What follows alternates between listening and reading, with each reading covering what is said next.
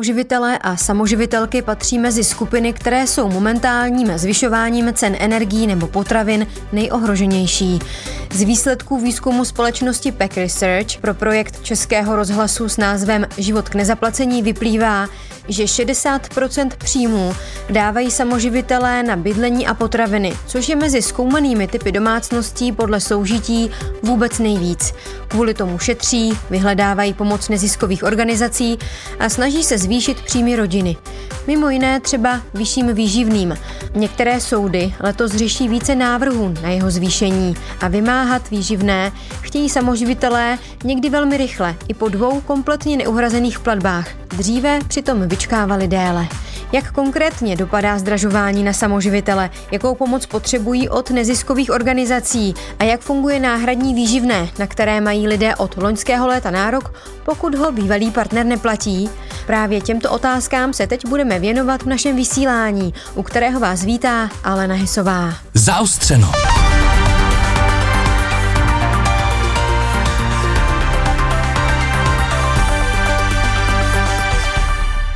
Paní Lucie Zviškovska je matka samoživitelka, má čtyři děti a momentálně je se nejmladší dcerou na rodičovské dovolené. Nedávno se přestěhovala do nového pronájmu, do malého domku na vesnici. Její skromný rozpočet ale rodině, především na nečekané výdaje, už nestačí. Měsíčně nevycházím nevycházím, takže eh, vlastně ta potřeba eh, je třeba o několik tisíc vyšší, než já si mohu dovolit. Mně by to vyšlo akorát tak na ty poplatky, co se týká nájmu, eh, záloh, placení a podobně, ale jak se objeví něco navíc do školy nebo prostě něco, to jsou prostředky, které já na to nemám. Otec holčičky paní Lucie jí s dcerou pomáhá, stará se a pravidelně na ní platí výživné, jenomže otec jejich tří synů se s dětmi nestýká a několik let platí stejné alimenty, zhruba 8 tisíc korun. Žádám teď výživné na, na tři děti, jsou to chlapci a proměnilo se to jednak v jejich vývoji, jednak v tom, že jejich otec tři roky neviděl ta poslední věc, která je ta inflace, která nastala, to zdražování, že ty děti prostě to, co měly, ty základní i potraviny, všechno, tak dneska prostě už nemají to, co měli. Kvůli tomu musí paní Lucie pečlivě promýšlet, co naskládá do košíku, když jde nakupovat. Věci, které pravidelně nosila domů ještě před rokem, teď pořizuje mnohem méně často. Jelikož eh, jsou to chlapci ve vývoji a máte tam snídaně svačiny jako půjde 40 rohlíků. Jo, protože když koupím 30, tak potom večer přemýšlím, jestli budu mít na snídaně nebo takhle a uh, jdu, že na ten rohlík něco koupím a už přemýšlím, jestli koupím paštiku a namažu to na čtyři rohlíky, protože ty salámy, co stávaly průměrně 100-120 korun za kilo, dneska stojí 200, 250 za kilo a to jim nemůžu koupit po každé, třeba dvakrát do měsíce a vždycky musím přemýšlet tak, aby ty rohlíky byly namazané všechny. Žena věří, že kdyby jí její bývalý manžel platil vyšší výživné, její rodině by to pomohlo. Podobně uvažují i další samoživitelé a projevuje se to mimo jiné v agendě některých soudů na Jižní Moravě. Část z nich letos řeší více návrhů zvýšení výživného než loni. Mluví zhruba o pětinovém nárůstu. Je to třeba případ Městského soudu v Brně. Další podrobnosti doplňuje jeho mluvčí Petra Láníčková. Obecně lze říci, že návrh na zvýšení výživného určitě přibývá. Tyto návrhy e, mimo obvyklé argumenty jsou odůvodňovány také nově inflací, všeobecným nárůstem cen a zdražováním energií. Eh, pokud pak jde jakoby o odhad, tak tento nelze úplně odhadovat, nemáme přesná čísla, ale ze zkušeností zdejších opatrovnických soudců se může pohybovat zhruba kolem 15 až 20 ten nárůst. S výpočtem výživného mají soudcům pomoct nové orientační tabulky. Ty zveřejnilo Ministerstvo spravedlnosti letos v září. Někteří samoživitelé ale své požadavky dost nadsazují, upozorňuje Láníčková. Ono, každé toto řízení se liší podle okolností a situací účastníků. Je však pravdou, že nezřídka je navrhováno zvýšení o těch 50%. Výsledek však závisí vždy na výsledcích dokazování a také na tom, kdy naposledy bylo o výživném rozhodováno. Vždycky přitom platí jednoduché pravidlo. Dítě by mělo mít takovou životní úroveň, jakou mají jeho rodiče. Je ale třeba zohledňovat i to, že životní náklady se zvyšují také rodiči, který alimenty platí, vysvětluje mluvčí ministerstva spravedlnosti Vladimír Řepka. Při posuzování dopadů zvyšování cen na životní úroveň povinného si můžeme pokládat otázku, nakolik lze všechny výdaje považovat za nutné k uspokojování odůvodněných potřeb. Případně zda k některým z nich existuje určitá levnější alternativa. Zároveň je ale třeba uvést, že zdražování může mít své dopady na životní úroveň jak povinného, tak oprávněného. To, kolik bude rodič na své dítě platit, je ale pro spoustu rodičů až druhotná otázka. Jsou totiž v situaci, kdy bývalý partner neposílá vůbec žádné peníze. S tím se dlouhodobě potýká například paní Lenka z Brna, která pracuje v obchodě. Teď řeším jakoby uh, náhradní výživný a neplacení alimentu. Jedná se o alimenty na dceru, a dá se říct, že je to za poslední dva roky a dál a částka je 120 tisíc. Žena se dlouho snažila s otcem své dcery nějak domluvit, jenomže už není schopná tuhle díru v rodinném rozpočtu sama vykrývat. Pracovníci Charity jí poradili, co má dělat, aby mohla dostat náhradní výživné od státu. O tom, jak by ho využila, má jasno. Je to pro mě v celku hodně zásadní, protože ty peníze chybí a tím, že se všechno zdražuje, tak chybí ještě víc. Zvýšený jakoby náklady na potraviny a všechno kolem, plus vlastně jakoby já jsem oma rodila a tím pádem se mi snížil příjem. Nakupuju daleko míň, do obchodu chodím tak jedenkrát týdně a kupuju míň pečiva, míň masa a dá se říct jakoby všeho s mírou. Jenomže paní Lenka by chtěla, aby mohla alespoň základní výdaje platit sama a aby na ně její dceři přispíval otec. Její snaha získat v tuto chvíli alespoň náhradní výživné od státu je teď v rukou exekutora. Obrátila se na něj, protože je to standardní postup, pokud chce člověk náhradní výživné dostat. Exekutorská komora podle své mluvčí Evy Rejlichové očekává, že bude kvůli zhoršující se ekonomické situaci českých domácností případů podobných tomu paní Lenky přibývat. My očekáváme, že se rodiče samoživitelé budou stále více obracet na soudní exekutory s žádostí o vymožení výživného. Soudní exekutor si totiž jednoduše řečeno ví rady a pracuje efektivně, je to jeho specializace. Umí si rychle zjistit sám příslušná fakta ve vztahu k povinnému a může tak začít pracovat na vymáhání dlužných částek. Jakékoliv vymáhání pohledávek je administrativně i technicky poměrně náročný proces. V případě využití služeb soudního exekutora stačí podat exekuční exekuční návrh a o všechno ostatní se už postará soudní exekutor. Ten také za postup v exekuci nese veškerou zodpovědnost. Exekutor může také pomoci při sepisování exekučního návrhu. Proces vyřízení náhradního výživného může trvat i několik měsíců. Lidé o něj můžou žádat od loňského července a za první rok rozdělilo Ministerstvo práce a sociálních věcí mezi žadatele přes 120 milionů korun. Další informace dodává mluvčí rezortu Eva Davidová. Náhradní výživné v té maximální výši, která činí 3000 korun měsíčně, pobírá v průměru 17% žadatelů. Aktuálně tuto formu pomoci dostává zhruba 10 tisíc samoživitelek či samoživitelů. Z analýzy mimo jiné vyplynulo, že s náhradním výživným je 90% příjemců spokojeno.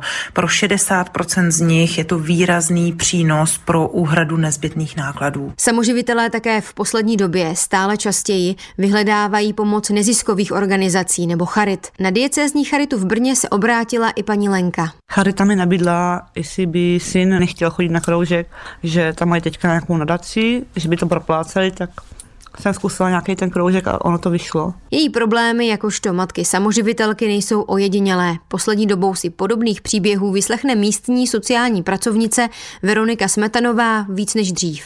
Samoživitelé se někdy potýkají s tím, že druhý rodič neplatí výživné, což určitě zasáhne ten rozpočet rodiny. Dále je obtížné skloubit práci a péči o děti pro toho jednoho rodiče. A setkáváme se i s tím, že e, se špatně schání bydlení. Jo, je nedostupné levnější bydlení, které by mohly samoživitelé uplatit buď z jednoho platu mzdy, a nebo právě pokud jsou na rodičovské dovolené, tak ten příjem z těch dávek je opravdu jakoby nízký. Ale i když rodiče samoživitelé pracují, tak musí omezovat některé svoje výdaje. Začínají většinou u těch, které nejsou životně důležité. Průzkum si na téma ekonomické situace samoživitelů nechal zpracovat například spolek Asociace neúplných rodin. Detaily má Dagmar Voktová ze spolku. Z průzkumu, které jsme měli před prázdninami, tam rodičům již nezbývaly peníze na volnočasové aktivity dětí. Dneska ta situace je odlišná. Nejenom, že již volnočasové aktivity úplně se snaží omezit nebo vypouští, ale jsou to základní potřeby, na kterých oni musí šetřit, jako jsou potraviny, dále potom samozřejmě oblečení, a ono se za chvíli stane to, že oni už nebudou mít kam sáhnout. Spolek vytvořil také projekt Vaše výživné, skrze který pomáhá samoživitelům vymáhat nezaplacené alimenty. A jeho pracovníkům se teď stává, že se na ně sice lidé obracejí kvůli nižším dlužným částkám, ale za to je klientů víc než v předchozích letech. Akutní nedostatek peněz je motivuje k tomu, aby už nevyčkávali a vše se snažili řešit rychleji. Rodiče, kterým je dluženo třeba jen dva měsíce výživné, třeba jen z části, tak mají snahu situaci s neplacením řešit co nejdříve. E, to se v minulosti ne tak často stávalo a dluhy na výživném bobtnaly. A co se týká povinných rodičů, kteří mají výživné hradit, tak e, tam je situace podobná. Nevídou peníze na výživné, tak měsíc nebo dva neuhradí v domění, že se nemůže povinnému nic stát, myslím tím třeba podání trestního oznámení, které lze podat až po čtyřech měsících nehrazení výživného, ale soudní výkon rozhodnutí, třeba ke srážkám zemzdy nebo exekuce může být podána. V minulých letech radili pracovníci projektu Vaše výživné. V drtivé většině případů lidem z nízké příjmové skupiny. Teď potřebují pomoc i klienti se středně vysokými příjmy. V Česku není výše výživného nijak omezená. Průměrná částka na jedno dítě byla loni podle statistiky Ministerstva spravedlnosti zhruba 3,5 tisíce korun. Podle Dagmar Voktové ale každý 20. rodič platí výživné do tisíci koruny. Posloucháte Zaostřeno. Pronikavé analýzy důležitých problémů. Najdete je také na webu plus.rozhlas.cz, v aplikaci Můj rozhlas a v dalších podcastových aplikacích. Zvýšení výživného je jenom jeden ze způsobů, kde hledat nějaké peníze navíc, když už stávající rozpočet samoživitelů nestačí na pokrytí rostoucích nákladů na energie nebo jídlo. Rodiče, kteří na děti zůstávají sami, vyhledávají i pomoc úřadů, charit nebo neziskových organizací. Jednou z nich je Klub svobodných matek. A i když ještě není konec roku, už teď je jasné, že letos mezi samoživitele rozdá více darů a peněz než loni a jeho ředitelka a zakladatelka Dana Pavlousková se obává, že pokud jde o ekonomickou situaci samoživitelů, tak zatím je obrazně řečeno, světlo na konci tunelu v nedohlednu. Teďka, když to řeknu jakoby ironicky, po těch dvou letech covidu, když jsme teda o všichni odložili respirátory a mysleli jsme, že vlastně konečně vlastně dojde vlastně k opětovné stabilizaci, tak bohužel přišel tento rok, to znamená vlastně teda to brutální navyšování základních životních nákladů, tím mám na mysli právě to bydlení a potraviny. Jak se teď v souvislosti se zdražováním potravin, inflací, cen energií vlastně vlastně změnila nebo proměnila situace samoživitelů obecně? Sledujeme základní dva trendy. Jeden trend je ten, že vlastně rodiny, které na tom nebyly dobře již dříve, tak u nich se logicky ten problém začal prohlubovat.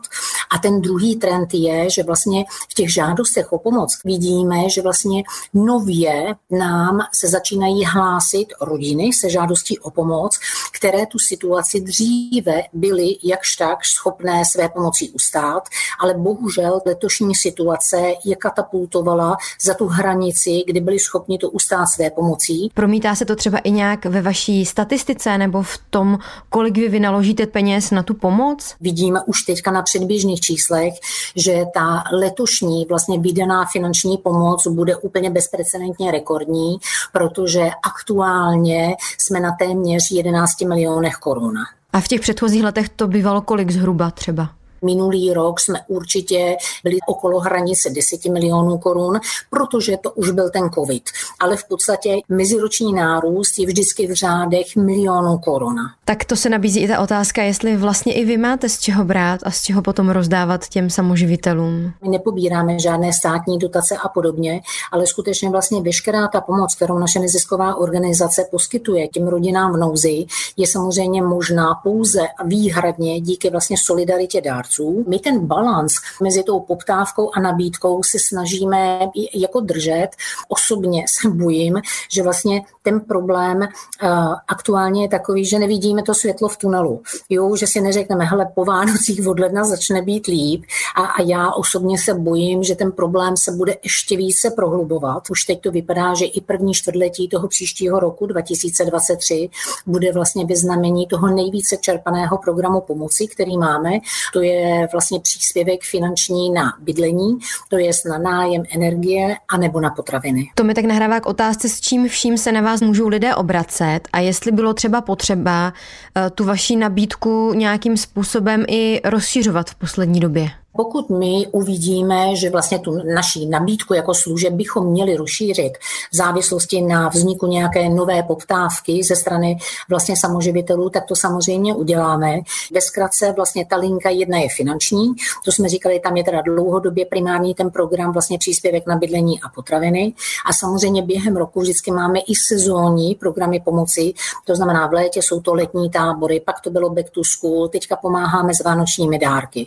Druhá linka je materiální pomoc, kterou my máme zaměřenou výhradně na oblečení pro vlastně rodiče i děti samoživitelů.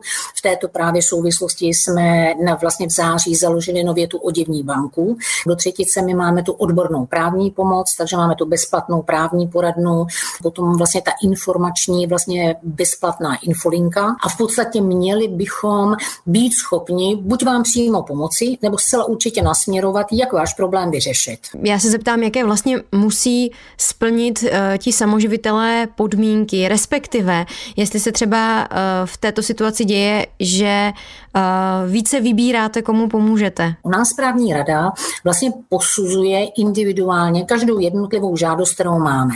Samozřejmě uh, při teďka tom dlouhodobém přetlaku těch žádostí o pomoc, které nám chodí, tak samozřejmě určitě pokud máme žádost o pomoc nebo modelovou situaci rodiny, které po zaplacení základních výdajů na bydlení zbyde třeba měsíčně, dejme tomu 2-3 tisíce korun na všechny ostatní náklady, tak zcela určitě tento člověk má přednost vlastně před člověkem, který třeba ten disponibilní příjem má dvakrát, třikrát vyšší. Na druhou stranu uh, není to, to musím zdůraznit, jenom čistá hra jakoby čísel, víceméně jsou zohledňovány další atributy. To znamená, jestli ten člověk vlastně pobírá výživné, pokud ho nepobírá, jestli byl aktivní vlastně při žádání o náhradní výživné.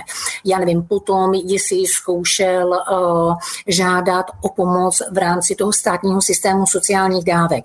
Pokud budou dvě identické situace a, a v jednom případě ta maminka bude mít na měsíc prostě na jídlo, léky, oblečení 2000 a druhé bude zbývat 10 tisíc, tak samozřejmě upřednostněná je ta první. Vy jste klub svobodných matek, ale vždycky používáte termín samoživitelé, tak eh, předpokládám, že máte mezi svými klienty, jestli to tak můžu říct, i muže. Je to tak, když ne, jakoby nezisková organizace vznikala, tak jsme přemýšleli nad názvem. My víme, že je kontroverzní, ale ono v podstatě, on tam byl ten dvojsmysl v tom smyslu, že svobodná matka s nadsázkou řečeno je všechno možné, je ne svobodná. Nicméně k vaší otázce, ano, naše nezisková organizace samozřejmě pokrývá veškeré samoživitelé, včetně tatínků. Na druhou stranu je nutné zdůraznit, že jich je skutečně drtivá menšina a já si dovolím říct, že v tom celkovém počtu žádostí o pomoc, které nám chodí, ty tatínkové jsou tam zastoupeny tak maximálně třemi až pěti procenty. Já jsem se dívala na vaše stránky, je tam spousta aktuálních článků, které se týkají vaší pomoci a podobně. Vy jste se tam třeba zaměřovali i na nějaké výsledky průzkumu, který jste dělali mezi samoživiteli, na to, jak budou řešit Vánoce. To znamená, kdybyste možná popsala, co vlastně tady z těchto těch vašich průzkumů vyplynulo. Takhle, my ty průzkumy skutečně děláme za jedno pravidelně, abychom si tu situaci jako monitorovali, protože i když my, my jsme v permanentním každodenním kontaktu s desítkami těch rodičů, tak někdy potřebujeme mít takový jakoby rámcový pohled na věc. Jak budou řešit samoživitelé třeba nadcházející Vánoce, pokud jde o rozpočet na dárky, na cukroví, na jídlo? V těch kolektivech ono se to velmi dobře vlastně poměřuje. Nemusí mít všichni iPhone 14. Na druhou stranu, když vám řeknu, že v letošním roce třeba třetina rodičů, kteří nás prosili o vánoční dárky pro děti, tak přímo psali, že si přejí vlastně třeba mobilní telefony pro ty děti. Ale říkám, žádný iPhony, prostě jako fakt ty nejlevnější na trhu, co jsou ty chytrý telefony, ale aby ty děti to ustály v tom dětském kolektivu. Většina těch rodičů, až čtyři pětiny, nám vlastně uvedli, že bohužel nebudou schopni splnit úplně nebo vlastně pouze částečně ta dětská přání. Jenom polovina je schopná během toho roku něco ušetřit, protože letos, pokud nám zvýšili prostě radikálně energie, náklady na bydlení, potraviny, tak ono se šetří těžko úplně každému. Nejčastější částka, kterou samoživitelé plánují utratit za vánoční dárky, bez ohledu na počet dětí, ta částka se pohybuje od jednoho do dvou tisíce korun. Drtivá většina solorodičů eh, přiznává, že bude na Vánoce šetřit a pokud se budeme ptát konkrétně na čem, tak zcela logicky právě na těch vánočních dárcích, ale samozřejmě to budou zohledňovat i při vlastně zajišťování občerstvení v štědrovečerní večeře, jídla během svátků, cukroví, na vánoční výzdobě. Jednou z možností, jak navýšit příjmy pro samoživitele, je, třeba i to, že se snaží zvýšit výživné, nebo třeba v situacích, kdyby ještě před rokem, před dvěma neuvažovali o tom, že budou víc tlačit na partnera, který třeba to výživné neplatí dlouhodobě, tak teď ten názor mění, protože už ty peníze prostě chybí a není kam jinam sáhnout. Tak eh, z vaší zkušenosti vnímáte v této oblasti nějaký nárůst, že, že se snaží samoživitelé eh, dosáhnout zvýšení nějakého výživného, protože ono samozřejmě to zvyšování cen a podobně to dopadá i na toho rodiče, který to výživné platí, takže to je trochu v tomhle začarovaný kruh. Určitě uh, se omlouvám, ale nejsem kompetentní v tom, abych byla schopná nějak objektivně říct, zdali došlo k nějakému nárůstu, ať, ať v markantnímu nebo menšímu, v té oblasti žádosti o zvýšení výživného. Eh, kdy si myslím, že k výraznému nárůstu vlastně začalo, a musím dodat, zaplať pámu docházet, je uh, právě v případě těch rodičů neplatičů, protože, a myslím, že ty statistiky to potvrzují, že vlastně, uh, jak byl zaveden zavedený vlastně institut toho náhradního výživného ze strany státu, což si myslím, že je velmi šikovný nástroj, tak eh, dle mého názoru bylo a je relativně hodně samoživitelů, vlastně, kteří tento institut nevyužívají. Takže my, co vidíme, že vlastně pokud se dříve do toho někomu lidově řečeno nechtělo, ať z důvodu administrativy a tak dále, tak dneska už k tomu přistupuje, protože je to částečné vlastně zajištění toho příjmu, jak jste uvedla.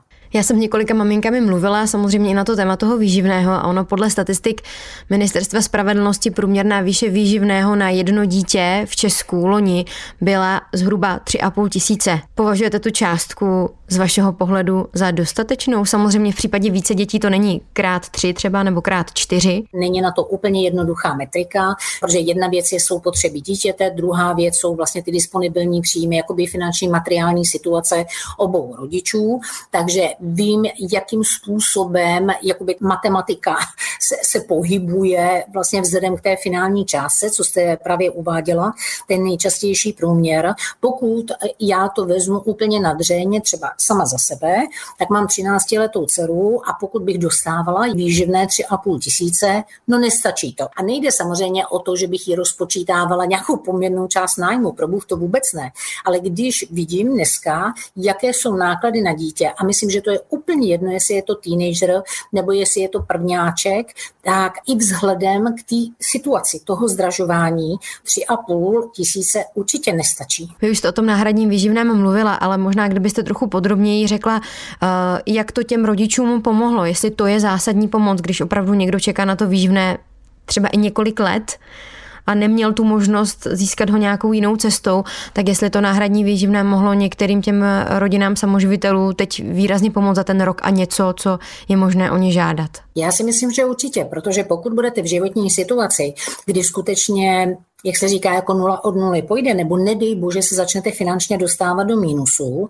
Neplacení výživného je často v některých těch životních příbězích skutečně oříšek. A ne, nebudu jako vůbec jmenovat nebo kritizovat, jestli byla chyba na jedné straně, na druhé, to je úplně jedno, ale pokud ta situace byla dlouhodobě neřešitelná z jakéhokoliv důvodu a teďka stát mi nabídl možnost, abych vlastně prostřednictvím tohoto nástroje měsíčně začala dostávat, dejme tomu až 3000 korun, no tak já myslím, že je to logicky eh, velmi jednoduchý, velmi dobrý benefit. Klub svobodných matek, v jehož čele stojí Dana Pavlousková, není jedinou organizací, na kterou se můžou samoživitelé obrátit. Finančně, darem nebo poradenstvím jim pomůžou třeba platforma z Nesnáze 21, Asociace neúplných rodin, nadace Naše dítě nebo například Patron dětí. Od mikrofonu se s vámi loučí a klidný poslech následujících pořadů Českého rozhlasu Plus přeje Alena Hesová.